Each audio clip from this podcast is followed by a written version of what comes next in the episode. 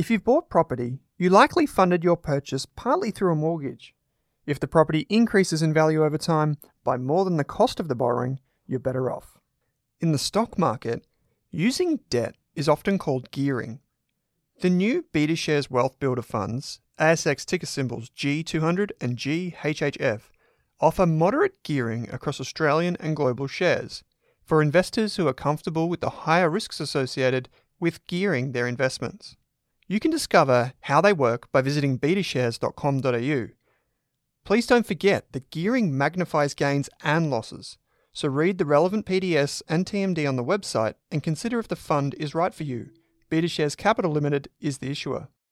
When you need mealtime inspiration, it's worth shopping Kroger, where you'll find over 30,000 mouth-watering choices that excite your inner foodie. And no matter what tasty choice you make, you'll enjoy our everyday low prices, plus extra ways to save, like digital coupons worth over $600 each week. You can also save up to $1 off per gallon at the pump with fuel points. More savings and more inspiring flavors make shopping Kroger worth it every time. Kroger, fresh for everyone. Fuel restrictions apply. This is a podcast by the Rask Group. It's for educational purposes only. So please do not make a financial, legal, investment, or taxation decision based on solely what you hear in this show.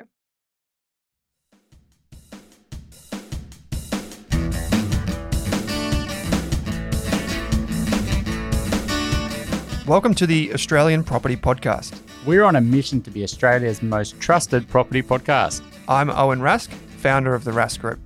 I'm Pete Wargent, author and buyer's agent. I'm Amy Lenardi, and I am a buyer's agent. I'm Chris Bates, ex financial planner and mortgage broker.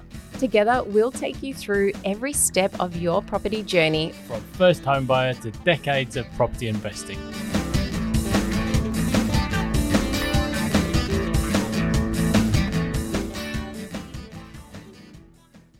G'day, welcome to the Two Cents episode of the Australian Property Podcast. I'm Pete Wargent and I'm here with Batesy. Chris, how's your week been?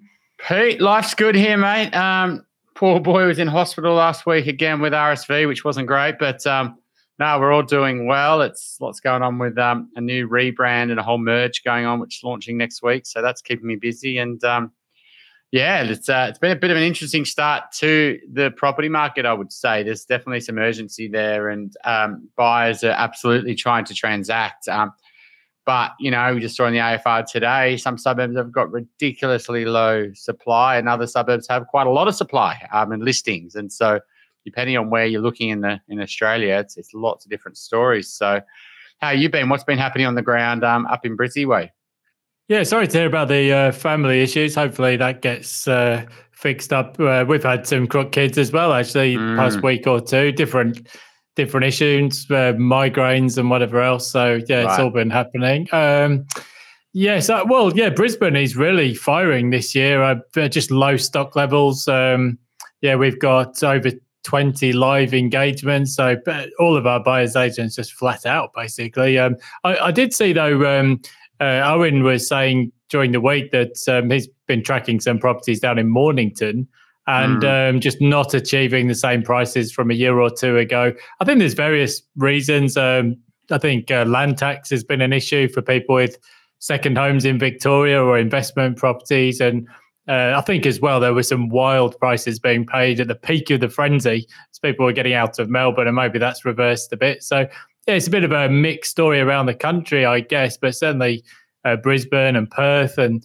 some other parts of the market are, are really pumping up, and big auction clearance rates in Sydney on the weekend. So, um, yeah, maybe a bit of a downer in Victoria at the moment. I think uh, various reasons. I think uh, land tax issues and uh, yes, net debt levels at the at the state uh, level have been very high, and uh, I guess quite a few sort of anti-landlord policies. I guess are, are just um, creating some issues down there. But I guess the demand is so high for rental property that it's got to come from somewhere. So yeah, all all happening.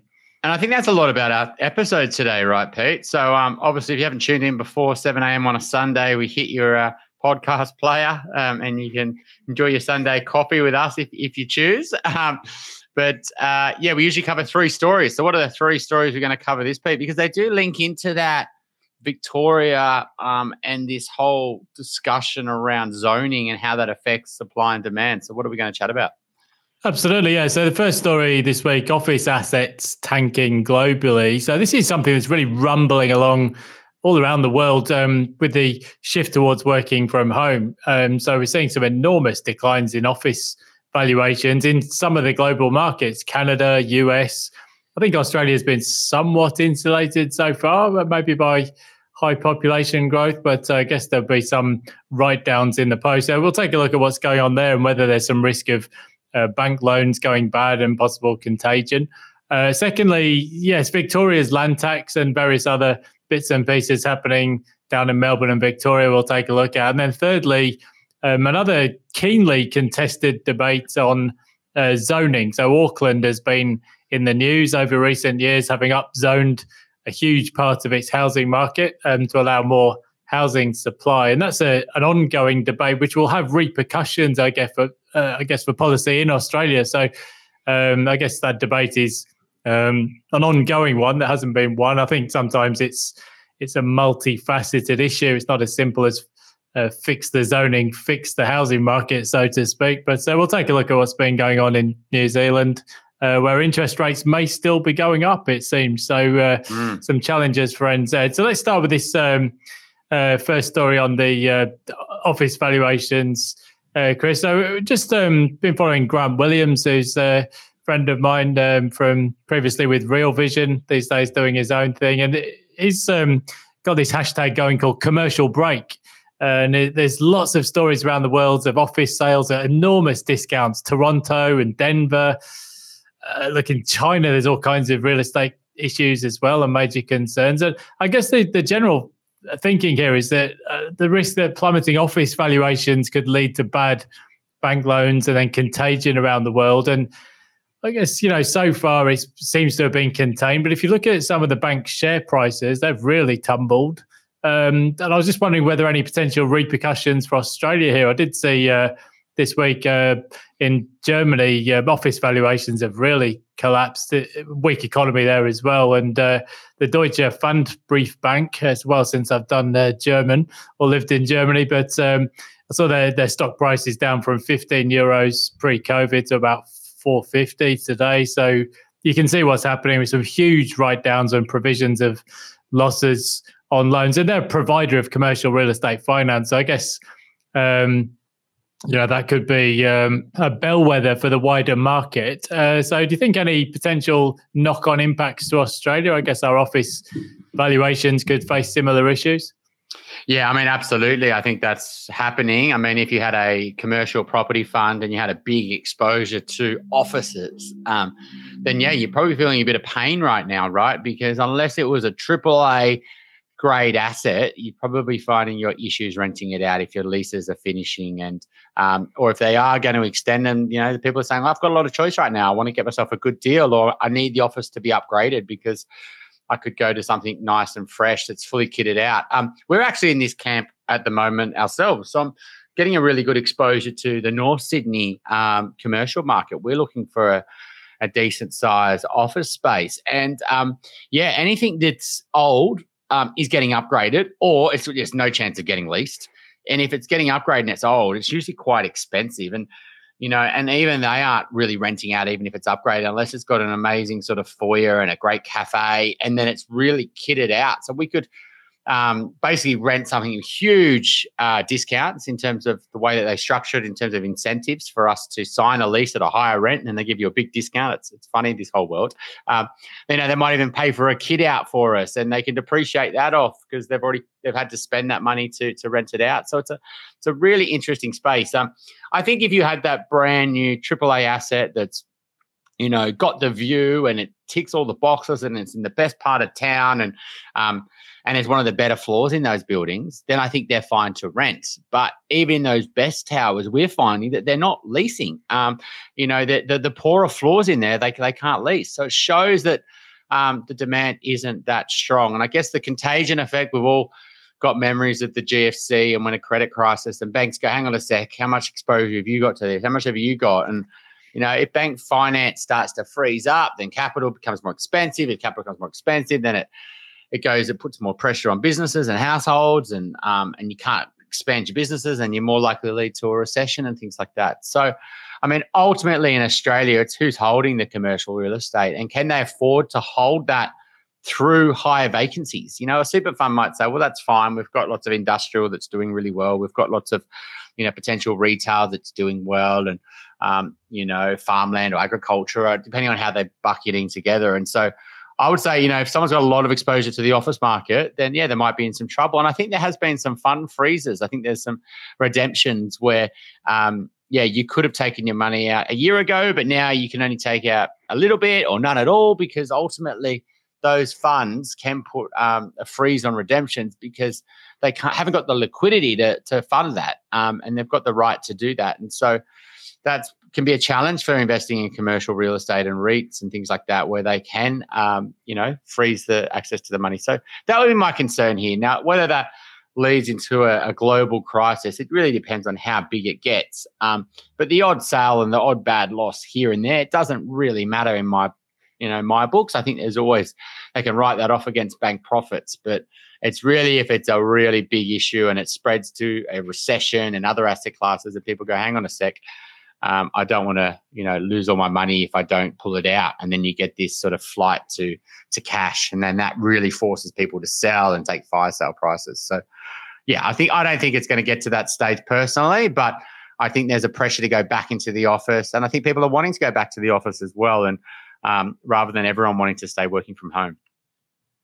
I think um, yes, the U.S. Uh, Treasury Secretary Janet Yellen uh, said this week she had some concerns about um, the exposures of some of the banks to commercial real estate. And she said she believes it's manageable, but some institutions are quite stressed by the problem. I guess uh, with anyone with memories of the uh, the global financial crisis would have uh, send shivers down the spine talking about the old, uh, you know, it's, uh, subprime being contained sort of vibes about it. And mm. I think um, even just in the past week, we've seen uh, New York Community Bancorp uh, stock price was down about sixty percent.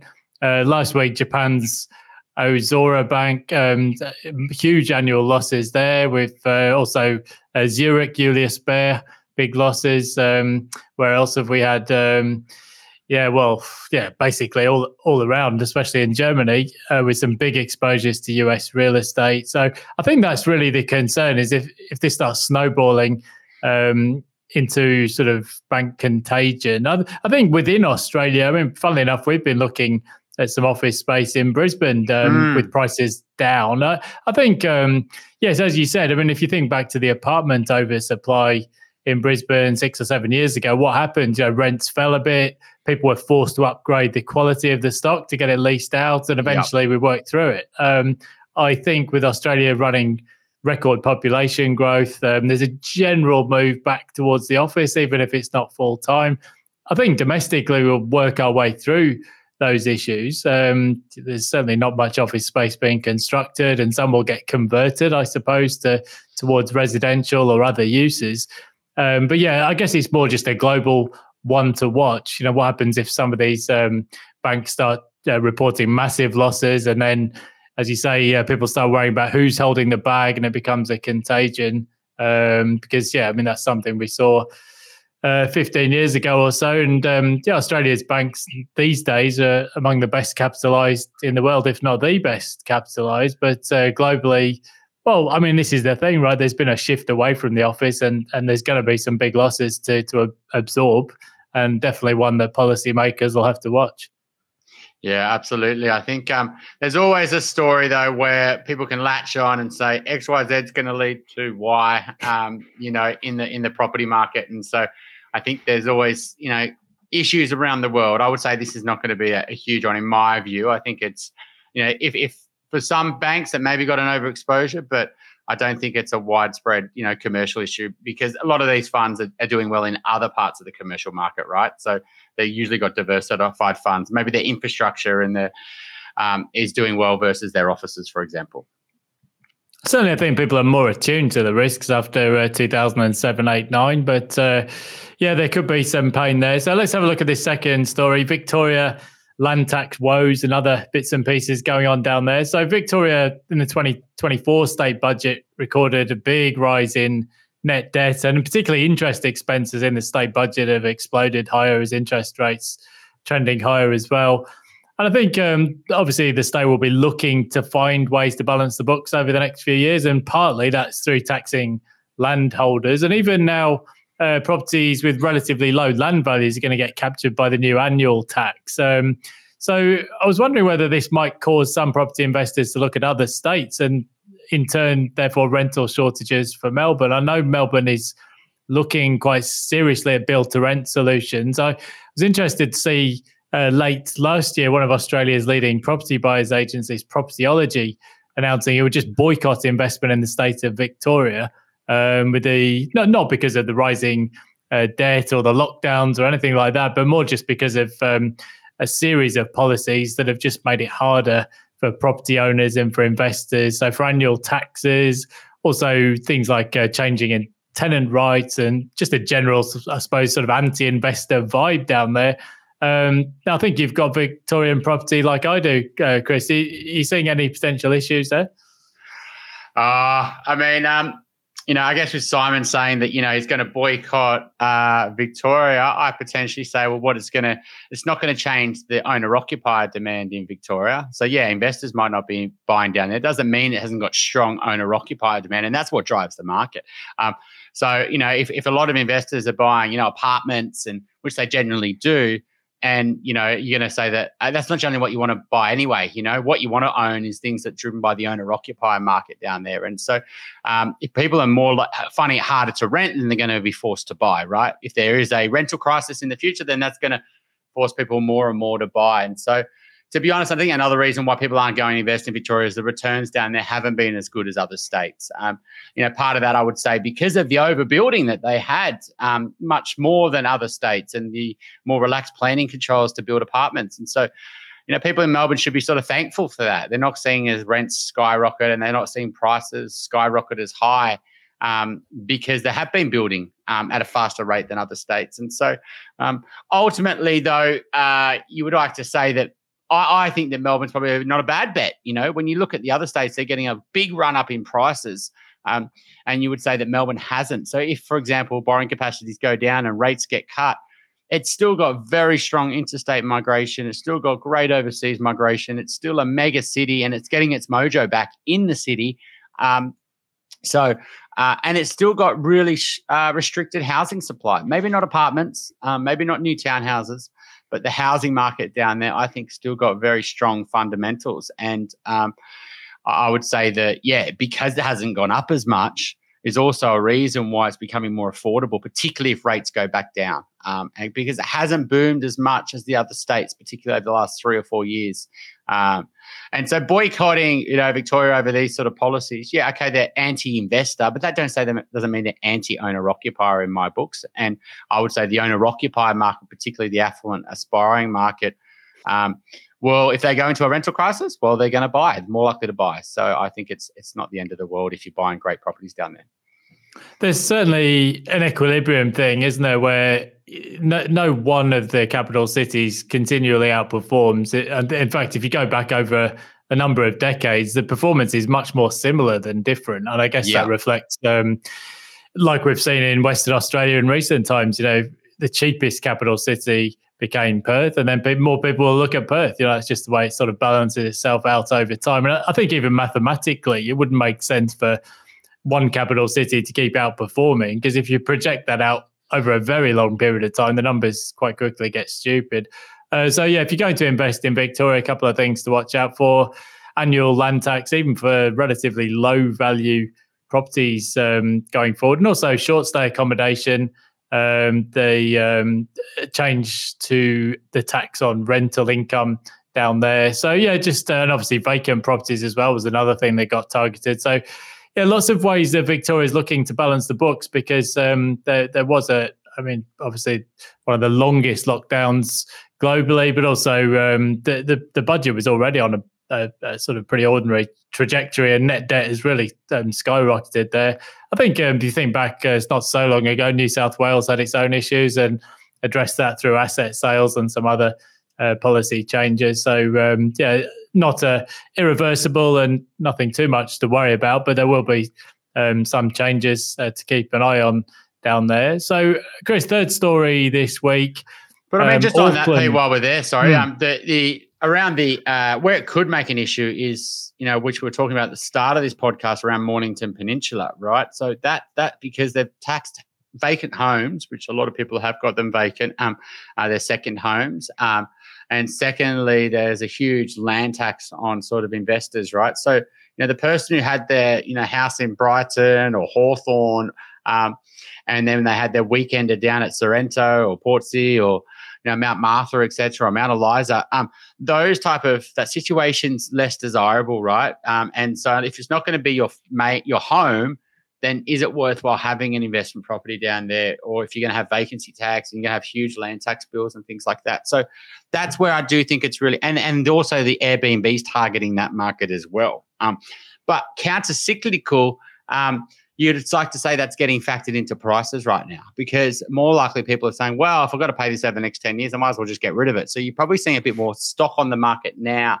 um, and people offloading because of this tax change. Um, rather, uh, rather than offloading in five years and paid all this tax. And so I would say, you know, kind of cyclical, you probably got better buying down there. And that's when you'd want to buy down there because you wouldn't want to buy down in uh, Mornington Peninsula in 2021 market when it was chaos and everyone was trying to escape Melbourne.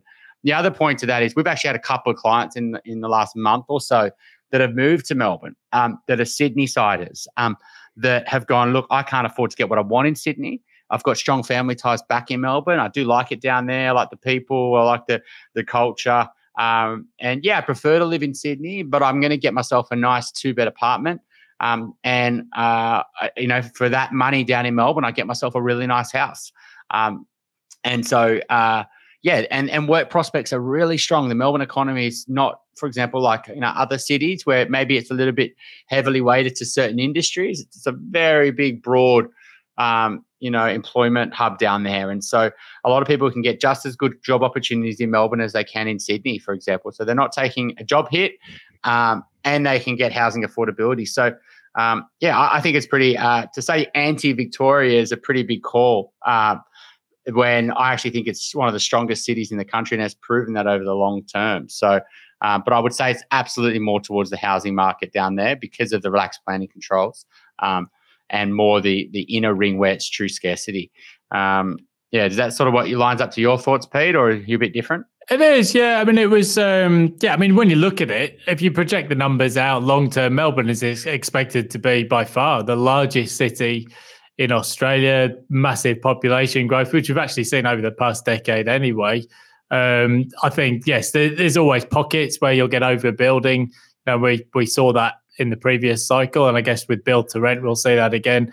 I think yes, it was it was Owen's tweet that uh, caught my eye. Um, he, he, said went down to a few opens this week on the peninsula. He said all of the seven real estate agents were struggling to sell properties at one firm that had only one unconditional bid in 12 months, and all but one property had cut down listing prices. He noted one where the price had fallen from 2.9 million 14 months ago uh, to 1.75 to 1.95 asking price. Now, in context, if you haven't been following some of these things, uh, for those of us who live regionally, there was a period there during the lockdowns where people were just buying stuff without even visiting it um, because, well, there were restrictions on travel. There was a mad frenzy to try and buy stuff coastally or out of the city. And uh, we saw the same thing, Sunshine Coast, where stuff would be listed and then sold without even people inspecting the property. And now we're seeing uh, the heat go right out of that. Uh, plus, the land taxes and vacancy taxes haven't helped. So I think you're right, though. Um, if you stick to the fundamentals, uh, Melbourne's got enormous population growth projected, um, record population growth right now, in fact, and um, it's a time when uh, building approvals for Victoria are at the lowest level in over a decade. So um, I think the fundamentals for uh, sort of mi- middle ring suburban housing are very, very strong. It's just uh, you've got to be a bit careful about what you do. Yeah, and I think what we're seeing in Sydney is people are absolutely going back to Central Coast and north of Wollongong again. Um, in 2024, we sort of said it cooled off in 23, but they're already thinking in 2024, I'm not going to have much luck to get what I want around the city. Um, and I've got really strong competition. And should I should I miss this window before rates start to get cut and and do I go well? I've I've tried to buy an apartment, and then actually no, I've missed out on that. Then I have to go to Central Coast anyway, and so I would say the herd's already starting to shift into Central Coast and North and Wollongong again. Um, and I would say probably the same in, in Brisbane, Pete. So higher prices in the capital city, the the sort of ripple effect forces people to make compromises. And so if they can't get what they want where they want to live, then they look at alternatives, right? Um, and so in Brisbane, and you've probably seen people start to escape up to where you are, up around Noosa. You're starting to see probably people escape a bit further south down to Gold Coast um, because they're missing out in the Brisbane market. Um, and they're saying, well, I want to get something that really suits my family. I can't live in the area in Brisbane I want to be, but where other in, in Australia, but it's commutable. Um, and so the, thing, the same thing will happen in Melbourne. You know, once that market really starts to run um, in the inner rings, people will go, well, I've got flexibility with work. I love it down there. I've been going down there since I was a kid. Um, I can probably make it work two days a week from the Mornington Peninsula. I can get a great house that's affordable down there, and it's got good schools, and um, and I've got you know friends that have gone down there. I'm going to move down to Mornington, and the market will shift from heavily weighted to second home, sort of holiday market, into a true housing market, which is kind of what was happening in 2021. This would might, might be three or four, five years away, but that's what I would see for the Mornington Peninsula is that, you know, I guess, um, yeah, maturity becoming more of a, a, a a home or a forever home location rather than a second home location. So certainly seeing that Sunshine Coast, yeah, it's yeah. not just holiday homes these days; it's people actually living up there and yeah, um, exactly, you know, lifestyle. So yeah, let's crack on then. Third story: the Auckland upzoning debate. So there's been this ongoing debate between economists about the upzoning in Auckland from some years ago. It seemed to be a success initially, but now rental crisis is back in the news. Rents are rising up about 5% over the past year and back at record highs for Auckland. So it'd be interesting to see what the outcome will be from this and who wins the debate because there'll be some implications for Sydney and Melbourne policy going forward. I, I think um, there was a interesting story in stuff.co.nz uh, with real estate agents saying they off the plan sales have dried up to basically zero in Auckland. I think people are once bitten, twice shy.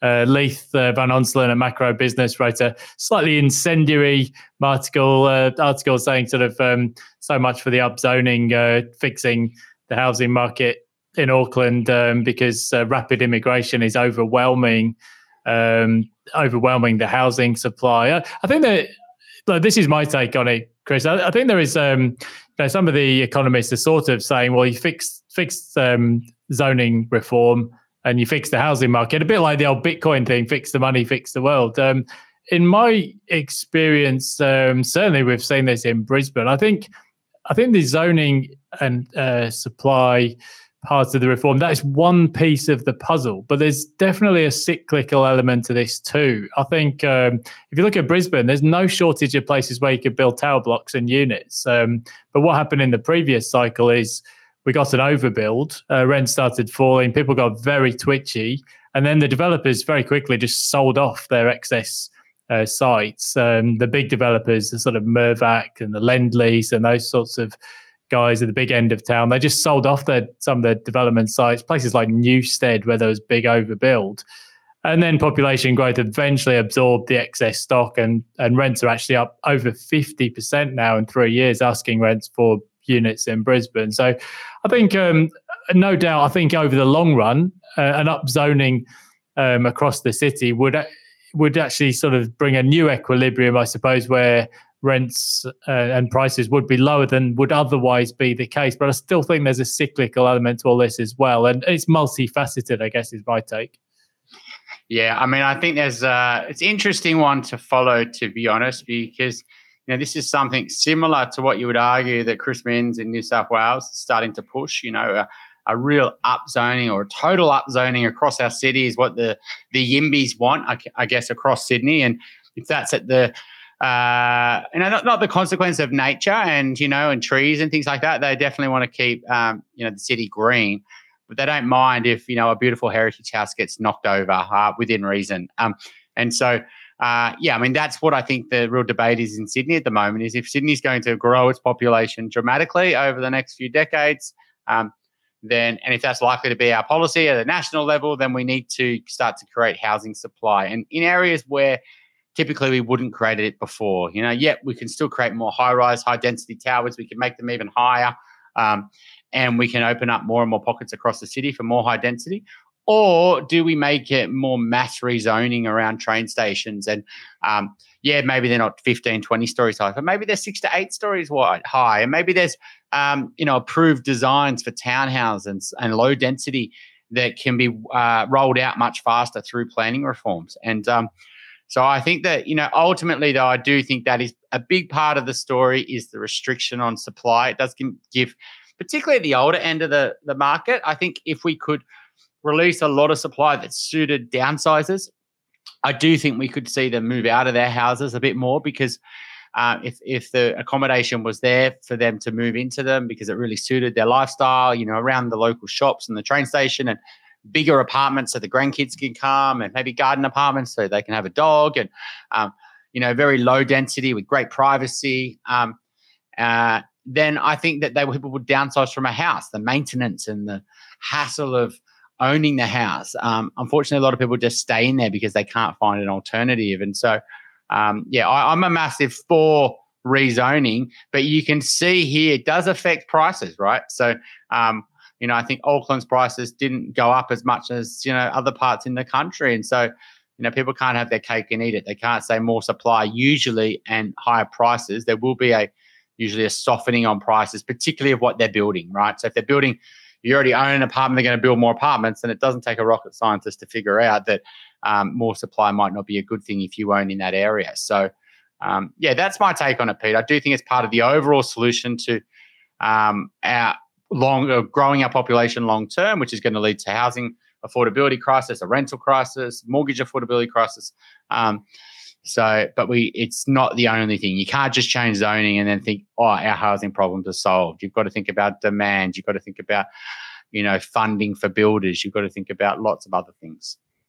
That's right. It's it's interesting to follow the debate. It can get quite snarky sometimes, and uh, yeah, there's um, definitely there's a reticence to talk about immigration and population growth, which is obviously one of the factors. Um, seems supply and demand is always a thing in economics, except when it comes to housing markets. For some reason, it seems to be off limits that part of the debate. But uh, yeah, I guess um, I think population growth will find it find its own level again uh, once the international students are all back up and running. Um, yeah, I think there, there, has been an issue in Brisbane in recent years. Howard McLean pointed this out on socials on Twitter this week, actually, with the townhouse ban in some of the inner suburbs. But I think it, it would be quite um, wild, I think, if we were here six or seven years ago to be thinking. Um, that it, the Brisbane would be talking about a lack of places to build because we had such a, an oversupply of units for a while there. There was units going up all over the place in so many of the um, inner suburbs in particular.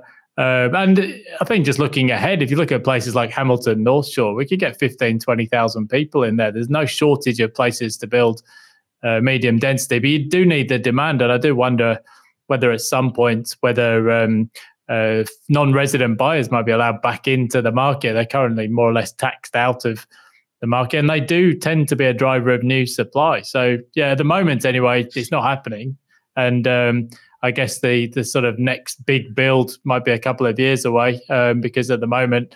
Uh, building approvals are running around the 10, 12 year lows. So, yeah, but uh, overall, I guess, Chris, the, the housing market off to a surprisingly buoyant start. This is something you picked a few months ago. I guess there's that pent up demand over um, last couple of months where people have been busy doing other things, and now people are starting to look, and stock levels are still pretty low overall, and uh, certainly in pockets of the market, it's pretty hot. Yeah, I mean, all the big uh, research houses were predicting a real slowdown at the start of this year, and um, you know, we we didn't really see that from a mortgage point of view. We didn't see that buyers were thinking, "Hang on a sec, I don't really want to buy anymore. Prices are too high and rates are too high." We thought any there's still a pent up demand issue and people have still got rental crisis and they still want to buy. They just um, either haven't got the best capacity right now or they're working on their income or maybe they're getting asking for some inheritance or whatever it might be. Um, and I think they're now starting to flip again, you know, because they're starting to see listings stay really low, which makes sense, right? Um, and demand to be surprisingly higher um, in February. And this is usually the story we see is that over Christmas, January, more and more people come to to get finance because part of their goals for this year is to finally enter the market, and they come back with a new force. Um, and it's always when there's a lag of stock on the market because no one really lists a property after you know, middle of November, it's pretty it's pretty silly to start listing in December or anything like that. Um, because you don't want your property to get stale on the market for two or three months. Um, but yeah, and then they get some good results at the start of February, Pete, and then everyone starts going, "Hang on a sec, market's moved, and it's moved quite a bit over that five, you know, over that period." Well, yeah, on a monthly basis, doesn't look that much, but when you're comparing prices from three months ago to now, you go, actually, it's moved quite a bit, and that then kicks into a bit of a FOMO, and um, particularly if there's some other momentum in the market, like some better news, because time can either go both ways, and I would say the last three months the news has got better rather than worse. Um, you know, the in- uh, interest rate expectations are much uh, lower now than they were three months ago, and so um, yeah, that's what we're seeing uh, I guess, on the ground. Now, we're just saying that there's FOMO and there's prices are going to keep running. There's an affordability challenge because of lower interest rates. But, you know, that can also start to shift rate cuts. Borrowing capacity can go up with APRA. You can see tax cuts. You can see more and more people switching jobs and worker mobility, leading to higher borrowing capacities. Um, and uh, you can also see more and more intergenerational wealth. Um, I can see the the bank of grandma and granddad is starting to become more and more of a thing for our clients rather than just mum and dad. And uh, it's going to be interesting to see how this year plays out. And ultimately, though, I think our turnover rate is going to become more and more a part of the conversation. Um, you know, a lot of people blame it on stamp duty. Oh, people don't upgrade their home because of stamp duty and selling costs. No, they don't upgrade their home because they can't. Uh, they would even they would take the the stamp duty hit if they could still afford to do it. Um, they can't afford to borrow the money and they can't afford the mortgage, right? And so they're stuck. Um, they don't want to downsize because they still need the three bedrooms and they'd love a fourth bedroom. They'd love parking. They'd love a study. But to do that jump is so large, not just the stamp duty cost. Um, and even if you had no stamp duty, it doesn't mean, yeah, you would create more demand, but that's not the reason people aren't upgrading. And so um, I think this turnover rate discussion is going to get more and more interesting over the coming years. Definitely is. I saw there was a news article this week saying stamp duty is five times higher than a few decades ago, which is probably a precursor to uh, some proposed tax reform. I guess um, I think the Labor Party is under some pressure to deliver uh, something in terms of tax reform, and some of that will impact the housing market. So, main stories this week: office assets tanking globally. Definitely one to watch here. Commercial uh, real estate under pressure as more people are working from home these days, and um, some of those big office towers aren't full. Um, so some risk potentially uh, bank losses and maybe contagion. So that's one to watch. Uh, in Victoria, a bit of a rebalancing happening, I guess, from coastal markets back into the city to some level. Uh, some price drops in the coastal markets, like on the peninsula, as Owen pointed out. And then, thirdly, an ongoing debate about upzoning. I think this will be a big uh, part of the housing market story over the next decade, for particularly for Sydney and Melbourne. I think uh, lots of talk about allowing um, more supply and less NIMBYism. So uh, that's definitely an ongoing debate to watch. Um, so if you want to catch me, my daily blog, Pete Wargent blogspot or allenwargent.com.au if you're interested in buying a property. Um, always happy to have a chat. And Chris, um, uh, you, are you guys still at Blusk or are you having a rebrand now?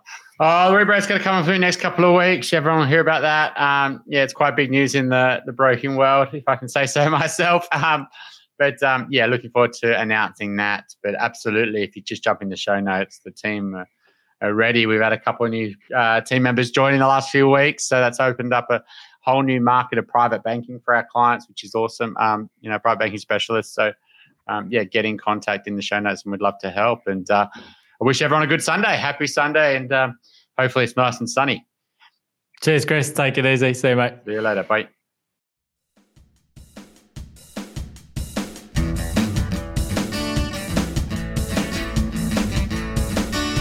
Thanks for tuning in to the Australian Property Podcast. If you love the show, why not subscribe or leave us a review on Apple or Spotify? And if you want to work with me, Amy, Pete, or Chris, you'll find links in your podcast player to get in contact with us.